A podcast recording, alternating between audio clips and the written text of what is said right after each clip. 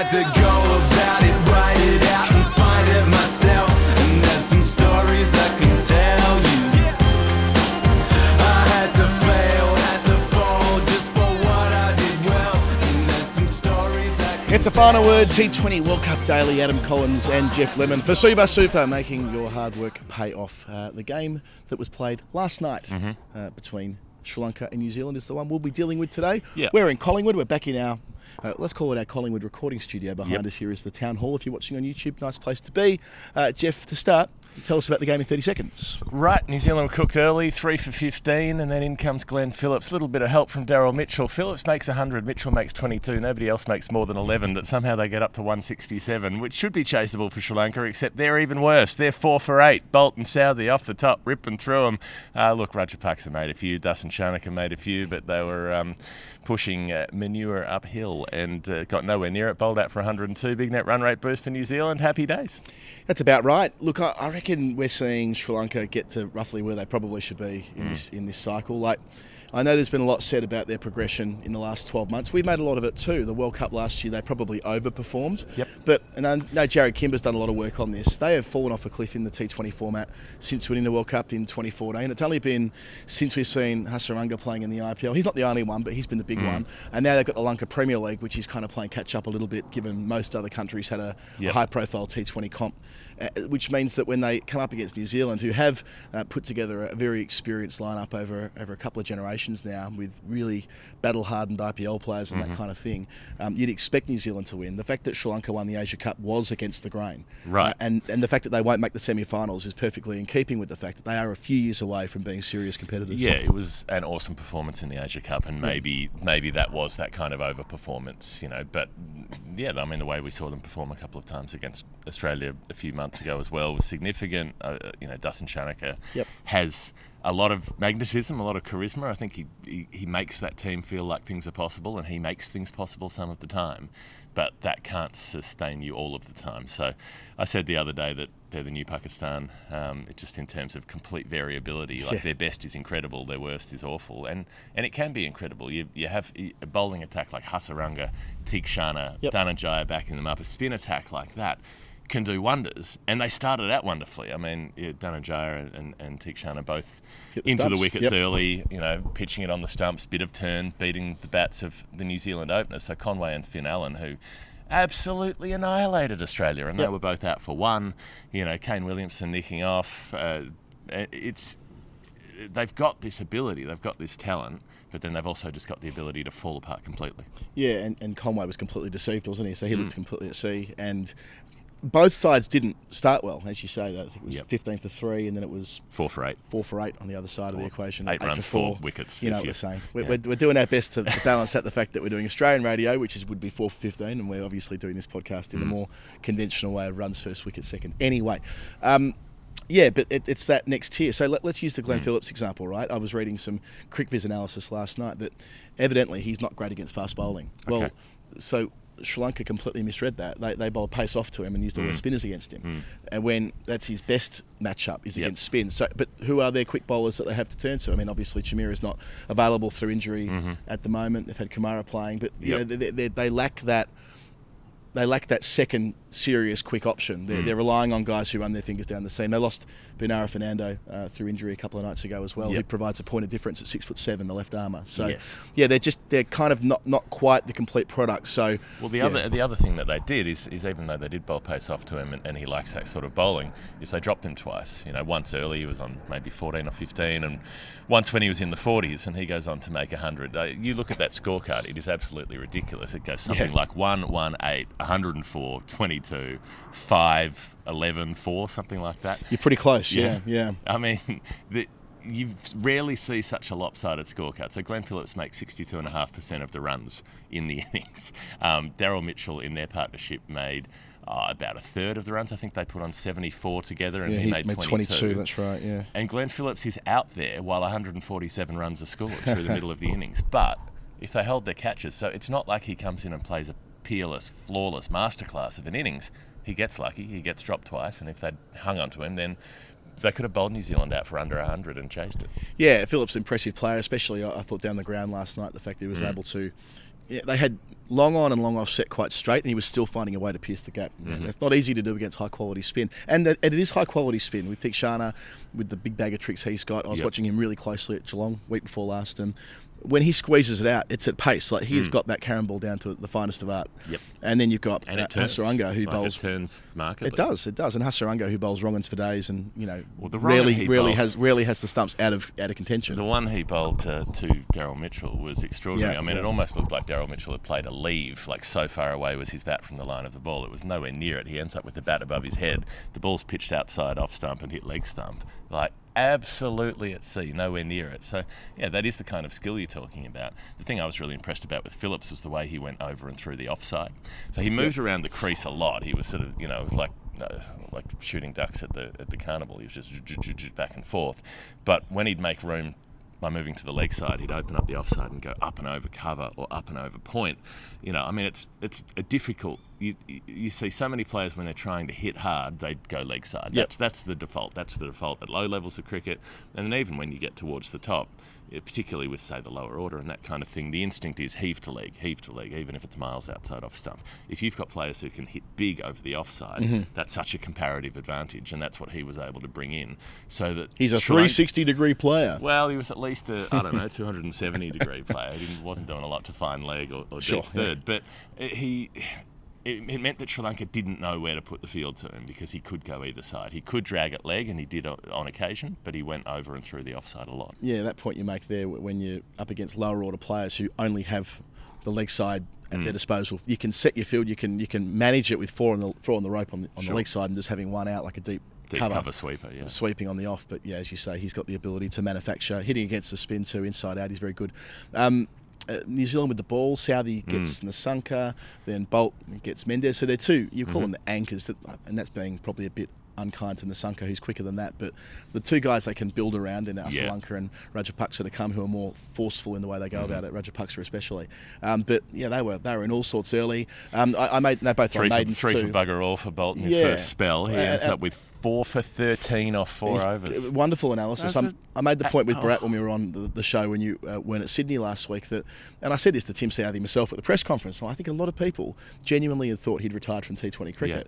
Um, in fact, he's got more wickets in the format than anyone. He's play. tussling. He's tussling with Shakib because Shakib um, ahead, caught yeah. him the other day when, when Bangladesh were playing, and, and I think Southee would have levelled again because he took he only took one, but one for twelve. One for four 12 from four, and how do you do that in a T Twenty international? Yeah, so collectively, eight overs, they've taken five for 25. I mean, Yeah. no matter what form of the game uh, Yeah. you're, you're playing, that, that, that's a superb analysis going at, yeah, just on three and over between the pair of them. So, yeah, you, that, I said it before, but all that experience in those Mm-hmm. two bowlers, we're quick to write off New Zealand because they look a bit samey, but um, they're, they're, they're sticking with their formula and it's working for them. And I genuinely think they've Well, got two also made so many World Cup finals. They've Yeah. made what three out of the last four across formats with plus- these guys. plus Who- winning the World Test Championship. who have been in this side Yeah. consistently throughout. And then look at Santner and Sodhi. They, they probably don't present as a, an intimidating spin duo, but Mm-hmm. Santner has now been running around for seven years and is ever so consistent with the white ball and has variation too. Mm-hmm. And Sodhi's fourth on the all-time T20 international wicket taker list with about 80 odd. So yeah, so Ish Sodhi Things I didn't yeah, know. needn't be underrated. He's not going to be as compelling as the, the, the leg breakers who bowl these fabulous wrong'uns and hit the stumps all the time. Although Sure. he has got a good wrong'un, uh, we saw that with Maxwell. Uh, well, it was more a top spinner, but the one that does hold its line. He Hmm. Pretty has more prodigious. he bowls is a top spinner. Well, I think to be Ish Sodhi's fair. got that prodigious leg spin as well. That, that's his, you know, that's something that Zampa doesn't really Hmm. do, right? So yeah, you combine the experience of Bolton Southee, uh, the wicket taking ability of Santner and Sodhi, Mm-hmm. and, and suddenly and and the net run rate, which I haven't even looked at yet, but it must be massive where they're up to now. They're, Oh. they're not going to be caught. Maybe we should segue to that, Geoff, because where the, we, we, we kind of went through the scenarios on Mm-hmm. Friday after the rained out game at the G between Australia and England that we could end up in the situation if New Zealand beat Sri Lanka, as they duly have, Yes. where New Zealand, England, and Australia all end up having effectively lost 1.5 games Right. because they've all lost half They've all had a washout. So if England do the business against New Zealand on Tuesday night Mm-hmm. at the Gabba, then all three sides will be level. It'll all come down to net run rate. In all probability, now it'll come down to net run rate between Australia and England because New Zealand's net run rate is absolutely away. No Well- one's catching them. It, so weirdly, it hasn't gone up. It's it's three. It's plus three point eight, where they were plus four point five yesterday. But, Oh, right, it's come down because they didn't win quite so convincingly. Yeah, but yeah, but but it's more entrenched because Sure, that's now yeah. spread across two games, Yeah. which means that it will. So for every extra game you play, the less your net run rate is variable by Of the course. result of the following games. yeah. so, So, so if you think of it this way, Australia now when they play Ireland, it's still huge, and they've entrenched a huge one. Well, Australia needs to create a situation where they they have to they have to eat up so much net run rate against Ireland and probably against, Afghanistan, Afghanistan, as yeah. well. But they can't afford to.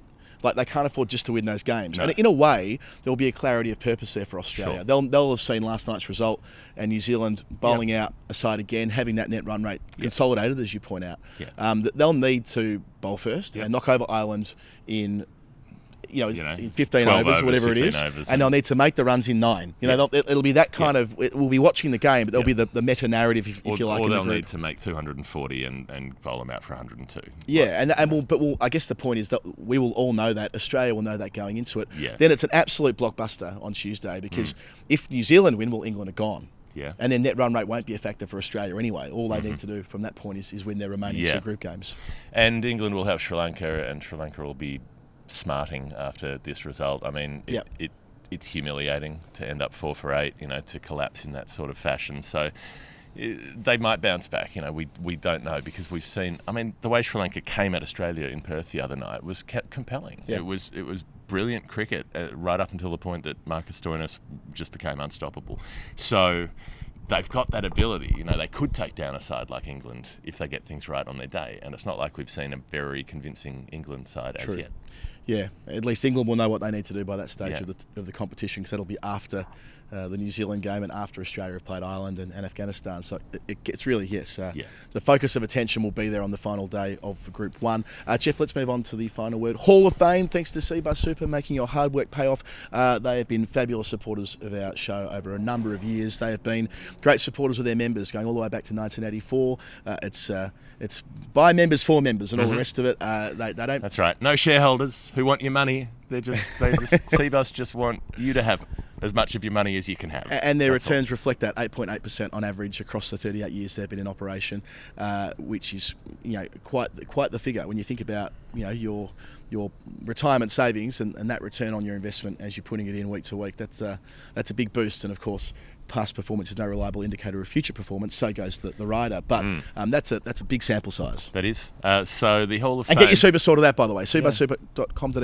It couldn't be easier. Jump on the website, um, uh, expression of interest that you want to get your super sorted, Mm-hmm. and they'll do it for you. Uh, they're incredibly useful uh, in that sense. Like they- they've got teams of people who can go through all of your old statements and the shambles that is probably your life, like it was mine, and almost certainly is yours, and they'll sort that all, all out Yep. for you. Tell them we sent you. See Supersuper.com.au. The Hall of Fame, I think there's only one entry, one viable entry, and, and that is the fact that in the last over, Glenn Phillips decided that uh he didn't want to be run out at the non-striker's end, but he did want to belt through if Mitchell Santner, you know, missed the ball and there was a bye to be taken or something like that. So he got down in the blocks like an Olympic sprinter. What are your legs? Laid his bat behind Steel, Steel Springs. What, are they going to do? They're going to hurl me down the track.